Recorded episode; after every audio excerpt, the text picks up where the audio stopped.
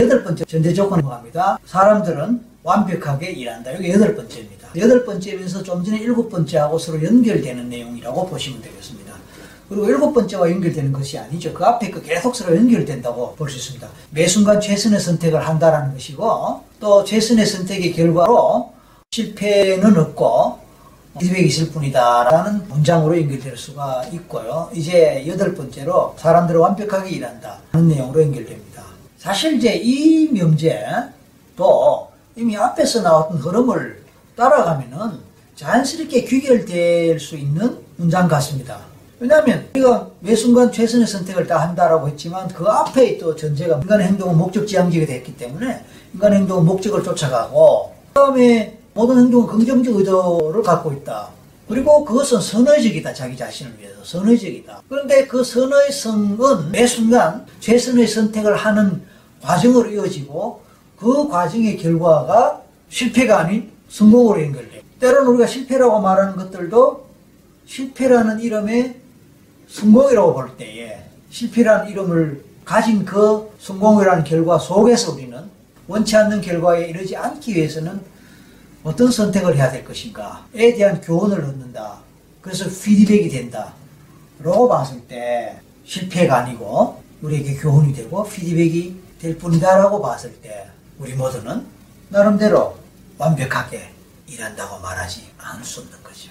1등 하는 아이는 1등 하는 아이답게 완벽하게 나름대로 선택의 기로에서도 선택의 상황에서도 갈등의 상황에서도 1등으로 연결될 수밖에 없는 선택을 착실하게 했기 때문에 아마 1등을 했을 것이고 꼴찌를 한 학생은 꼴찌라는 결과에 이르기까지 많은 선택의 순간에 많은 갈등의 순간에 많은 결정을 내려야 되는 순간에 꼴찌라는 결과에 이를 수밖에 없는 최선의 선택을 한 번도 그러지 않고 완벽하게 제대로 했기 때문에 꼴찌라는 결과에 확실하게 이룰 수 있었다고 본다면 어느 누구도 완벽하게 일하지 않았다고 말할 수 있는 사람이 어디 있겠습니까? 앞에서 제가 술을 끊지 못해서 간경화에 걸리고 담배를 끊지 못해서 폐암에 걸린 어떤 사람의 예를 들었습니다. 그 경우도 마찬가지죠. 간경화가 되기 위해서는 얼마나 많은 술을 거침없이 계속해서 쉬지 않고 먹어야 되겠습니까? 폐암에 걸리기 위해서는 얼마나 줄기차게 담배를 얼마나 오랫동안 끊임없이 피웠어야 되겠습니까? 우리는 해마다 연초가 되면은 결심을 하지요. 담배를 끊겠다. 술을 끊겠다. 아마 그 폐암에 걸렸던 사람도 간경화에 걸렸던 사람도 그동안 그런 결심 안 해본 건 아닐 거라고 생각합니다. 여러분 오해 마십시오. 제가 특정인을 두고 하는 말 아닙니다. 아무튼 결정을 내리고 판단을 내리고 갈등을 하고 또 결심을 할 때에 우리가 어떤 과정을 통해서 최종 결과에 이를 것을 내다보면서 그것을 피하려고 어떤 결정을 내리고 선택을 했을 수가 있습니다. 그러나 끝까지 그 결정을 지키고 실천하거나 실현했었으면 다른 결과로 이어졌을 텐데 그렇지 못했기 때문에 결과적으로 원치 않는 결과라는 고지에 이르지 않았을까 싶은 생각이 들거든요.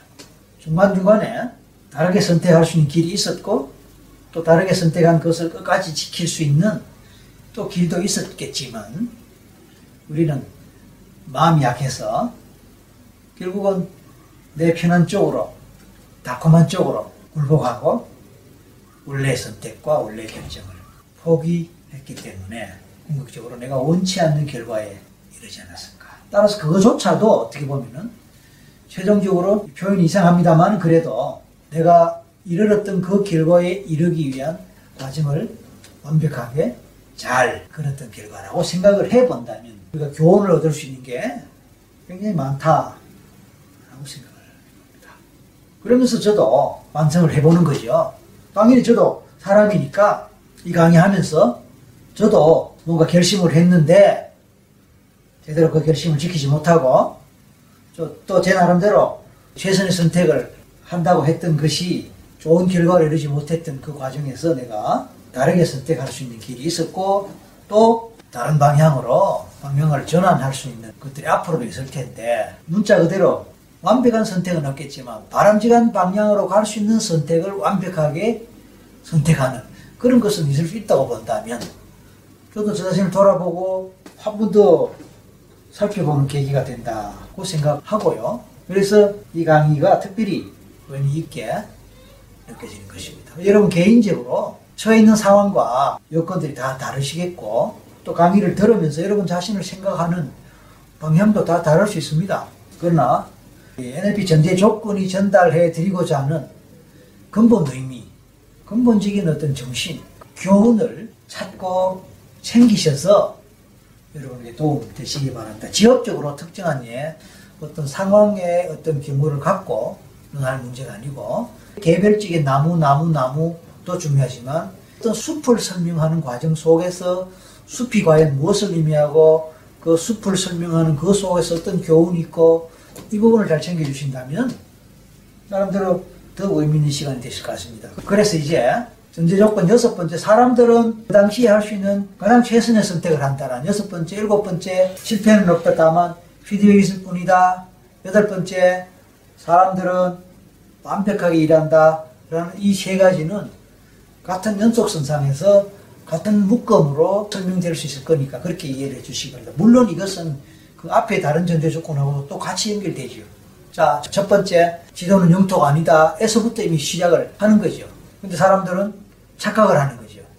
영토가 아닌 지도를 두고 영토로 착각함으로써 잘못 판단함으로써 그렇게 잘못 믿음으로써 많은 우울을 범한다. 그게 이제 1번의 얘기였죠. 그 다음에 인간 행동은 목적지향적이다. 모든 행동은 긍정적 의도에서 나온다. 그 다음에 4번 무의식은 선의적인 것이다.